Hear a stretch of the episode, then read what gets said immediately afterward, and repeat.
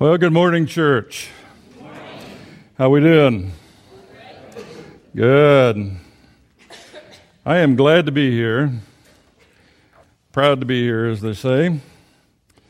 And I want to thank Andrew for opening the door for this opportunity to come and be at Huntsville. Thank John for stepping aside from the pulpit today. I know, I know when I preached, I didn't do that unless I had a lapse of memory or uh, didn't like it. Well, anyway, I just didn't do it, didn't do it very often, and so I appreciate that. But I got to thinking about it. anybody whose nickname is Fat Rock is pretty secure in himself. So, so, but I thank you, John, and I want to thank the, your amazing youth group for initiating all this too. And uh, the youth, yeah, exactly. So I'm looking forward to meeting them tonight and uh, having a little time with them, and appreciate it very, very, very much. And as was uh, as he read my obituary a while ago, I feel like I should die and go on to heaven.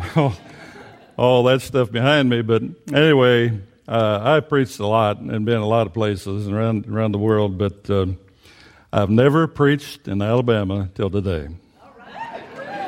Finally, sweet home Alabama.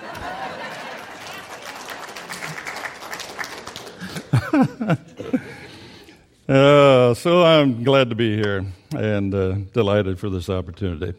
John chapter 4 is one of our texts, and then we're going to Move over to another text in Romans 12. John 4 20. Our fathers worshipped in this mountain, and you say that in Jerusalem is where men ought to worship. Jesus said unto her, Woman, believe me, the hour cometh when you, when you shall neither in this mountain nor yet in Jerusalem worship. Worship the Father. you you worship I got this in the wrong version on here, and I hate this. This is um, anyway. Ye worship, ye know not what. We know what we worship, for salvation is for the Jews. But the hour cometh, and now is, when the true worshiper shall worship the Father in spirit and in truth, for the Father seeketh such to worship him.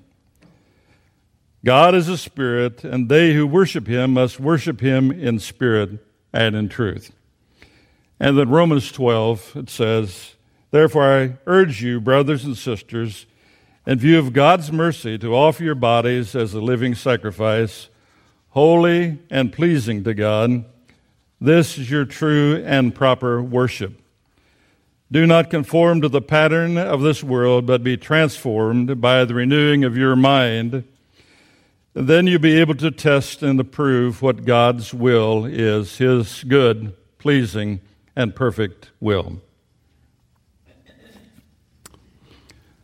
I want to ask you a loaded question, and you don't have to answer this out loud, but I want to ask you a loaded question. What kind of worship do you prefer?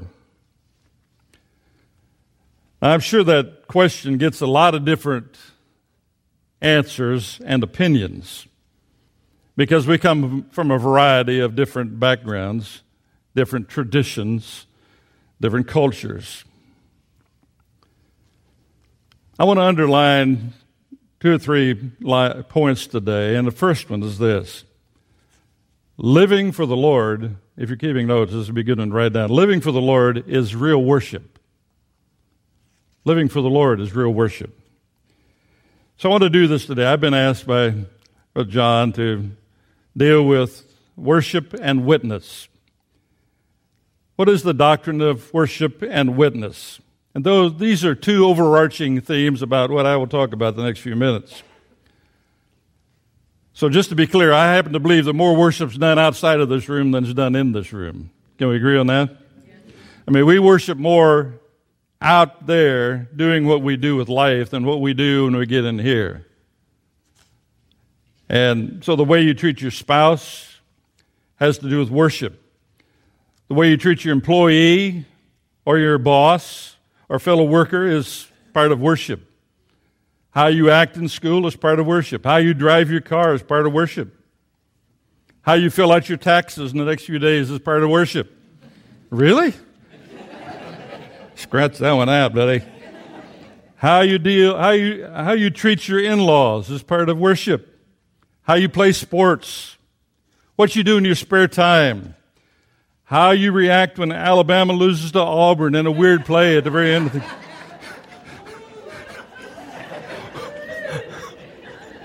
Now, am I preaching or what, huh? Uh, just park there a while, Brother Glenn.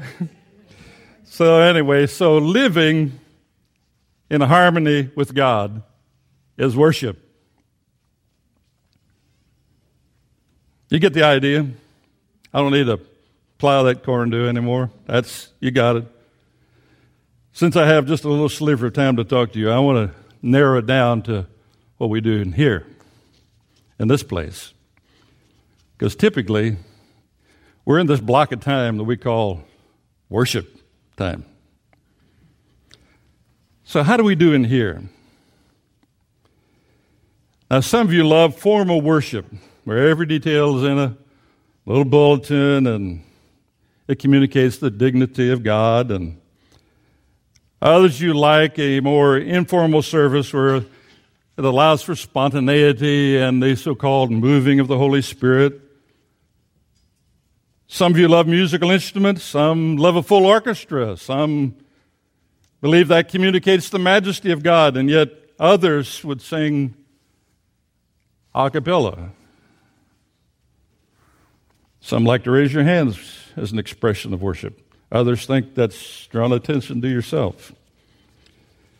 Some love the old altar call. Some say that's just a way to manipulate people and an emotional appeal.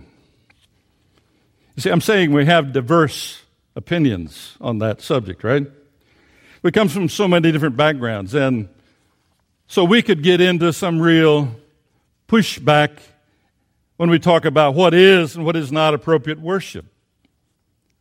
Some would say you shouldn't dim the lights during communion, or you need to sing the right songs during communion, or the words should or should not be on screens or dramas that are presented to a church.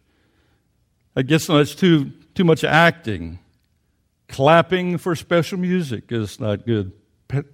Tape background music, some would say, is not good. All kinds of controversies have been in our circle, in our life. And we have to be very, very careful. We have to be very careful that we don't make our preferences a test of fellowship that would alienate us from other believers. We have to be very careful that our opinions don't hinder our worship. It should never be, if you don't do it my way, I'll leave. I'll complain, I'll cause trouble, then I'll leave. Or I'll complain on the way home. I heard of a father who complained all the way home. The sermon was too long, music's too loud, the lights were too dim, service lasted too long, and his little eight year old boy said, Daddy was a pretty good show for a dollar, don't you think?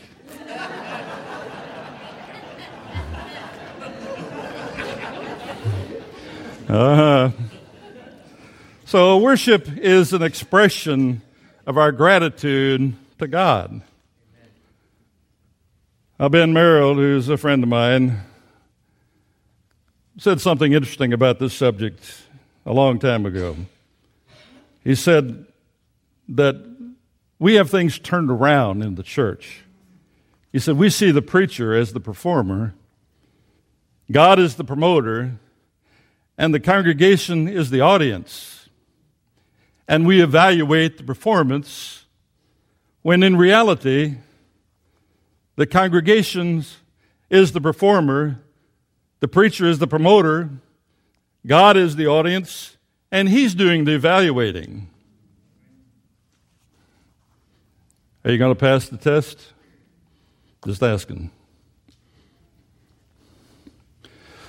The second thing I'd like to underline for you style of corporate worship is cultural, not scriptural. I know we claim to have it all figured out out of the Bible. We've got all the answers, and I know I know all those answers, and have used them all.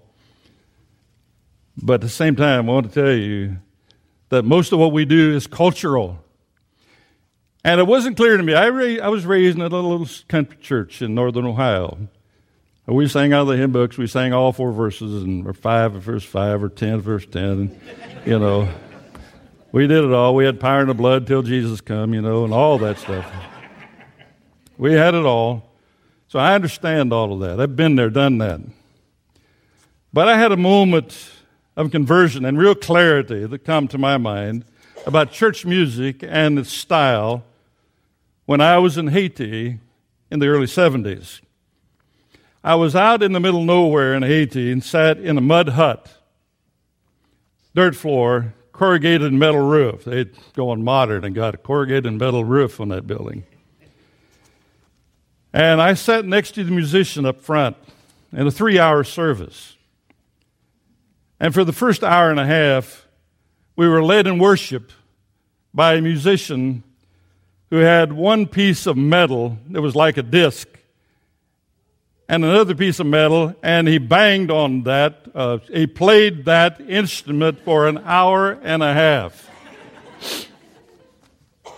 I thought, Dear Lord, what am I into? And after a little bit, I began to look at the people, not listening to the music. And I saw tears I saw if you were measuring it by physical terms, you'd say these folks are really into worshiping. I, I couldn't get it, but I saw them worshiping. They were singing in Creole, so I didn't understand the word they were singing.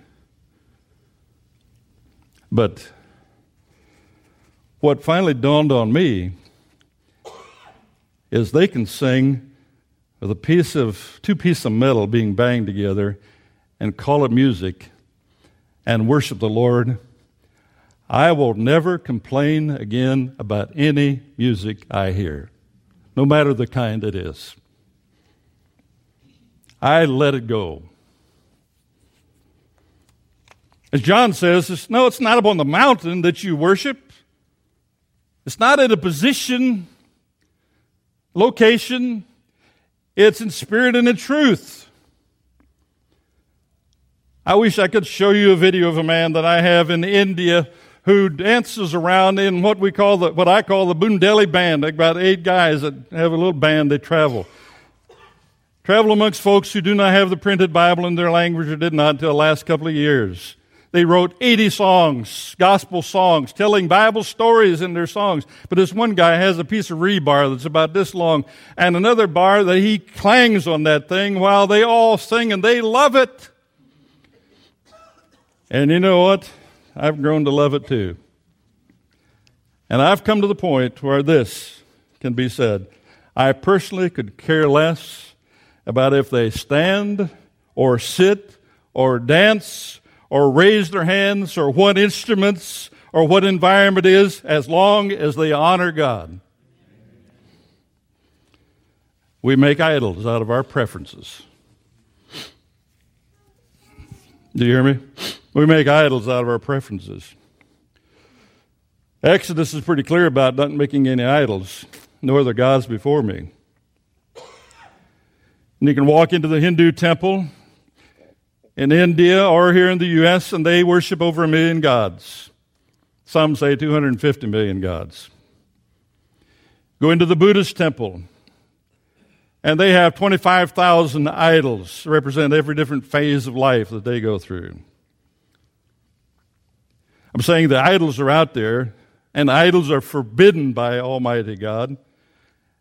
And the reason it's forbidden is because it limits our concept of who God is.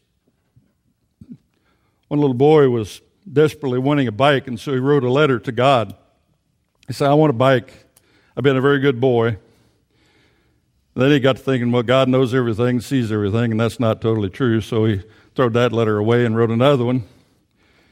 Dear God, I'm a pretty good boy. And then he realized that wasn't entirely true either. So he thought for a minute and he went over to the mantel in his home where he saw the statue of the Virgin Mary, grabbed her, wrapped her in a towel, and he wrote, Dear God, if you want to see your mother again,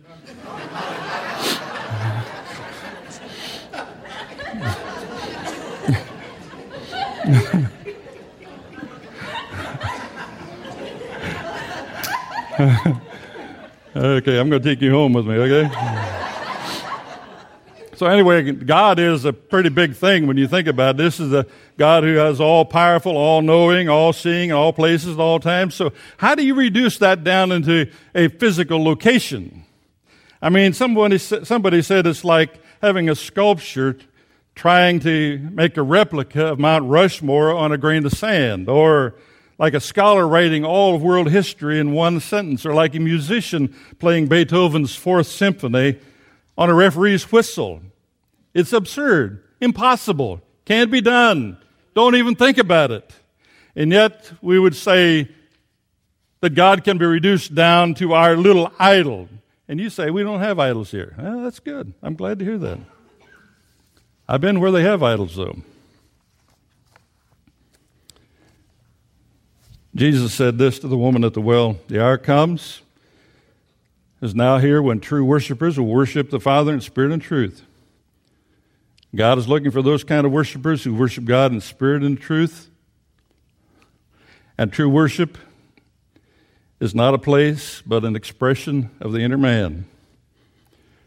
Real worship is when that inner man inside calls out to the one who made you. Anytime you rely upon the physical for worship, it borders on idolatry. Can I get specific? Jesus said it's not the place. Buildings can become idols. They're necessary, but they can become idols. A certain seat in the building can become an idol. What are you doing in my seat? I don't even know your name. We've come to be dependent on a certain man to lead worship or a certain guy to preach or the order of the service needs to be just so. It's not that that's bad or good, it's just, it's nothing compared to our worship. Yet One church always said the Lord's Prayer together. That's part of their routine. Every week they'd say the Lord's Prayer together. Then the preacher finally realized we're just going through the motions. We are, it's just rote, it's ritual, it's not meaningful prayer. And so he one Sunday said his own out loud prayer instead of the Lord's Prayer, and an older couple left in a huff, mumbling, first they take prayer out of schools, and now they take it out of the church.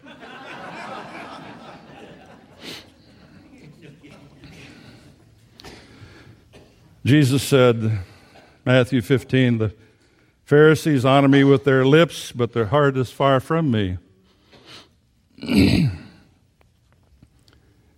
remember the scene in The Godfather? Well, I didn't watch it, but Shirley told me about it.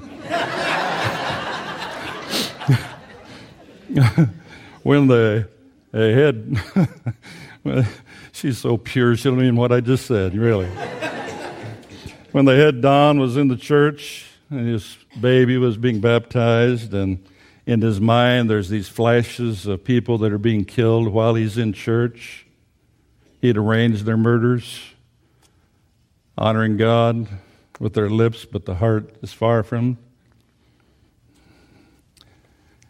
You don't get any brownie points for being here, trust me. This can be just a ritual. The mind can be corrupted. And Romans 12 says this spiritual worship is you offer yourself up daily as a spiritual sacrifice. So I've come like the old country preacher who told the church, I don't care how loud you shout or how high you jump, as long as when you land, you walk straight. That's where I'm at. Sunday worship that pleases God is that which results in Monday obedience. That's worship. Third line True worshipers reach out to the unsaved. Acts 1 says this, verse 8 You shall receive power when the Holy Spirit comes on you, and to be my witnesses in Jerusalem, Judea, Samaria, and to the ends of the earth. And after that, he was taken up before their very eyes, and a cloud hid him from their sight. I was in a church in Florida a couple of years ago, doing what I do, and at the end, at the end of the corridor leading out main entrance of the building, it said there was a sign over the door that says, "You're now entering the mission field." So, my question is, who's a missionary? Well, look around. We're it. Jesus said, You'll be my witnesses in Jerusalem. That's right here, Judea, and then a little further out, and then Samaria, and then to the uttermost parts of the earth. Acts 8 tells about how the persecution broke out in the early church in Jerusalem, and everybody fled except the apostles. They stayed home, kind of tended the store there. Peter's primary ministry was in Jerusalem, but Paul, another one chosen by God, went to the ends of the earth. if we can be candid, not everybody's going to go to the ends of the earth. We can't, we don't want to. our, our skill set's not that, and the Spirit will not lead us to do that. But that's not a test of our spirituality or our maturity. But what is, if you stay home, you stay here and enjoy the comforts that we have in our country and in our culture, then you need to support those who are there in other lands, in other cultures. John Piper wrote, he said, The goal of the church is not missions, but worship. If we worship Christ, we will do what he says to do. Jesus said, You're the salt of the earth. The salt has lost its saltiness, it's not good for anything. So we go because we're commanded to go. We spread the news about Jesus Christ because that's what he says we're to do. The Lord has made it clear we are to go. Everybody on one level or another is to be involved in evangelizing the world. That should be our overriding motivation. Beyond everything else, Jesus said to do it, so we do it. It's real simple. It's commanded. Eva Wright, Eva, excuse me, Eva Hart was the last survivor of the Titanic. She was on television in an interview shortly before she died. She remembered that night. She said, I saw all the horror of people sinking. I heard even more dreadful cries of people drowning. Although 20 lifeboats were lost, most of them were only partially filled because they left early and people didn't think the ship was really sinking. So most of the passengers who remained on the ship ended up struggling in the icy water before they drowned, while those in the boats waited a safe distance away. Lifeboat number 14 did row back to the scene after the ship slipped out of sight at 2:20 a.m. The lifeboat chased cries into the darkness, seeking and saving a precious few, but incredibly no other boat joined in. Most of them were half filled boats that rode aimlessly into the night, just listening to the cries of the lost.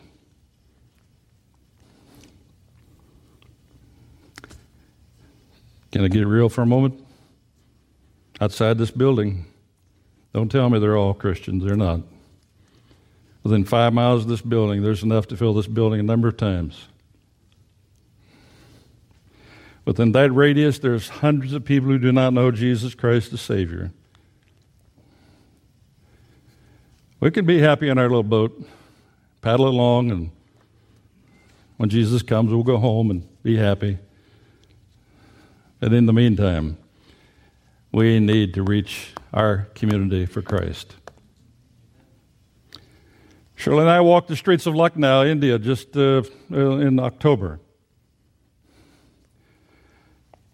It is a criminal tribe occupies that village. There were a number of villages. I forget how many villages. Let me see if I wrote it down. A number of villages that uh, he ministers to. And this one village where we stopped, we had a church under a big old tree. Over 500 came to church in a noontime meeting men, women, and children. They told us that in this, in this village, there's 720 people, adult age, who have accepted Christ as their Savior. That's not all they said. Every person in this village of age is a Christian. I've been around the world a lot. I've been to a lot of places, seen a lot of things, but I have never, including my own place where I live, never been to a place where you can say everybody in our area is a Christ follower. Except in Lucknow, India. I'm saying, be not weary in well doing. Keep on keeping on. For in due season you shall reap if you don't faint. Reaching out to your area is your responsibility. Matthew 16 says, Whosoever shall seek his life, save his life will lose it, and whoever will lose his life for my sake and the gospel will find it. Jesus reminded his folks before he left, he said, You receive power. The Holy Spirit will come upon you, and you'll be my witnesses. So our mission is to witness. It's to witness to everybody about the testimony of what Jesus Christ has done in our life. We cannot help but tell the things that we've seen and heard. I'm not saying we need to go build orphanages and pass out clothes and give food only. Governments can do that, social welfare can do that. We go and we do it. We give a cup of cold water, the Bible says, in His name. Then you'll receive a reward. It's okay to get water purifiers and send them all over the world and dig wells for people who don't have water, but unless it's done in Jesus' name, it's going to come to null and void in the end. Every cup of water that's done in His name will be honored. Before our first trip to India, an Indian evangelist told me, he said, You know, Evangelical Christians from America have made a lot of, a lot of mistakes. They come, they see all the poverty, and they want to give attention to the feeding the hungry and to taking care of the orphans and all of that. Primarily, he said, our need is not food. What we need is the gospel. What we need is a change in our religious belief rather than reincarnation where we go round and round and round in life where people won't even kill a rat or a cow. Afraid they're killing an ancestor? Many won't even kill a rat that eats the corn. Maybe they're afraid it's their mother in law or something. I'm not sure what they might think. He said we have to change the system. Then we change conditions. Jesus, or Isaiah said in a loud and clear voice, and heard the voice of the Lord Whom shall I send? And who will go for us? And Isaiah responded, Here am I, send me. I, we got on an airplane Friday, flew from Houston to Nashville, and got in the car. Pretty little Malibu, drove down here, no sweat, no problem. Having fun being here, sleeping good, eating good, all is well. What did it cost you to get here today? I assume everybody came in a car. You get out in your car and go home, go back to your house. Let me tell you about some friends of mine. Were we able to get pictures? Okay. Imagine some beautiful pictures on the walls here.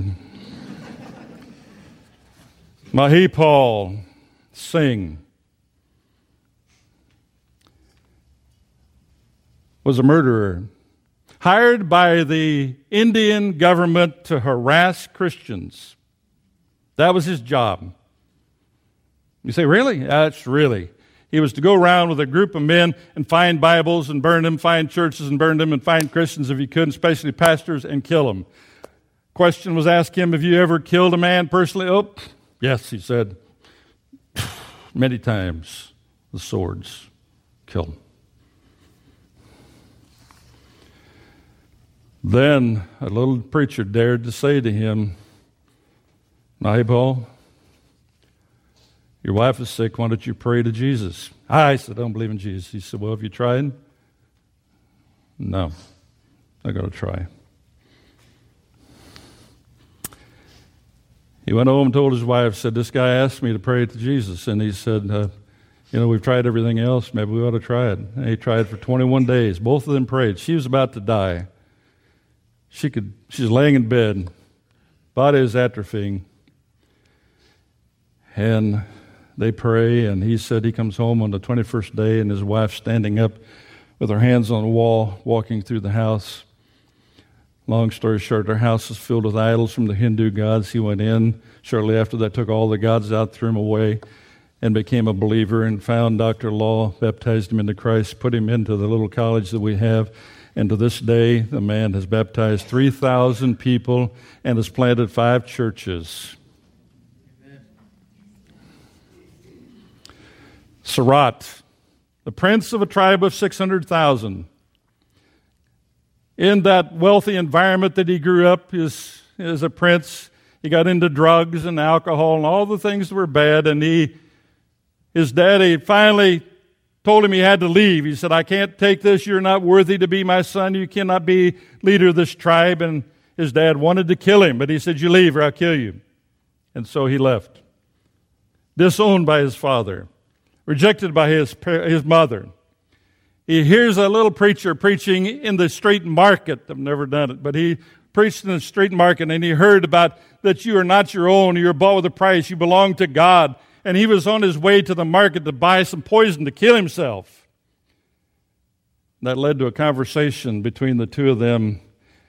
He was converted. He went to Demo, went to study how to plant churches and how to tell the story about Jesus Christ. He went back to his own village with Dr. Law and baptized his daddy and his mother and all of his brothers and sisters, and 30,000 others in his, in his tribe have been baptized. Can somebody say amen? That's good stuff right there. Our last trip, next last trip, Shirley was standing. I have a picture of her with a lady with an orange outfit on, standing with her arm around Shirley. A total impromptu picture. The lady wrapped her arm around Shirley, and here's her story. She watched her husband beat to death and then burned up in oil. Her daughters were raped entire night she was raped at least 50 times, she said, and then she passed out. And now she travels from church to church doing children's ministry. And she says to those who want to quit, I've lost my husband, I've lost my, my, children, my children have been abused, and I've been raped all these times. What's your problem anyway?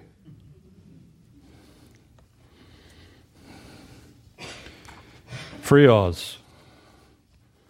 I'm going to land this in a little bit, but I come a long way. I want to finish this. Freoz is his name, converted from the mob.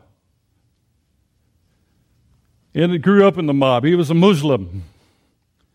And he got into a gang that was in a fight with another gang. Well, you know what happened eventually. His name was on the list of people to take out of the other gang. He got concerned. And he prayed a prayer, a simple prayer Lord, if you're real, I want to get out of this. I really don't want to die. And through a chain of circumstances, he came into contact with the folks from our mission and he accepted Christ. And he has gone back into the Lucknow area that I've referred to two or three times now. And I, I asked uh, Dr. Law just yesterday on the phone, I wanted to get it straight. He, uh, he's of the shepherd group, of the gypsy tribe, and of the criminal tribe. He has personally led 10,000 people to Christ and oversees another 15,000 of seekers. He pastors nine churches with 11,000 people in it. Somebody say amen to that. Not amazing? I want you to think about this for a moment. There may well be a voice speaking to you. I mean, I got an email from Dr. Law uh, within the last week and had a picture of himself and a pastor and his wife standing beside him. And um, I didn't think much about the picture, but Dr. Law told me there were others who saw the picture and said, well, he sure looked like he was unhappy, Dr. Law. Couldn't he smile? Dr. Law said, if you had just been surrounded by 40 extremists in your home and had your wife beaten and you'd been beaten and your house burned, you probably wouldn't have a smile on your face either.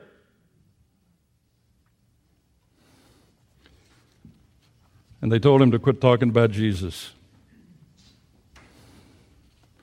I know those guys, he'll go back, he'll, he'll do it again. He'll, he'll continue to preach.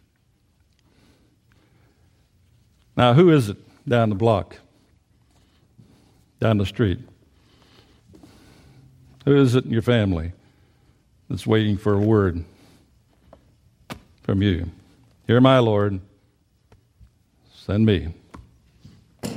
Will you listen to him? Brother John? We go ahead and stand with us as we come to our response time. I can't think of any better way to wrap up this series on sound doctrine than with that message.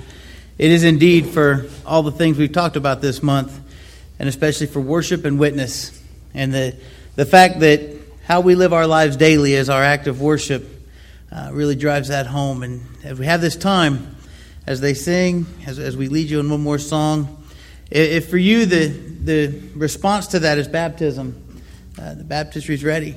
Uh, submission to Jesus Christ to start fresh. Maybe for you it's, it's to partner with us to, to begin to live out that reality of impacting this community uh, with your brothers and sisters here at Huntsville Christian Church. Maybe your first step with that response is repentance and rededication or a time of prayer and to set up some accountability. The elders are here. We've got a spot over here. We'll go and pray with you privately. Whatever your response is, don't wait. The harvest here in Huntsville is there. We're ready for workers. We're ready to, to take the sound doctrines that we've talked about and live them out in worship and witness daily. Think on that as we sing this song of response.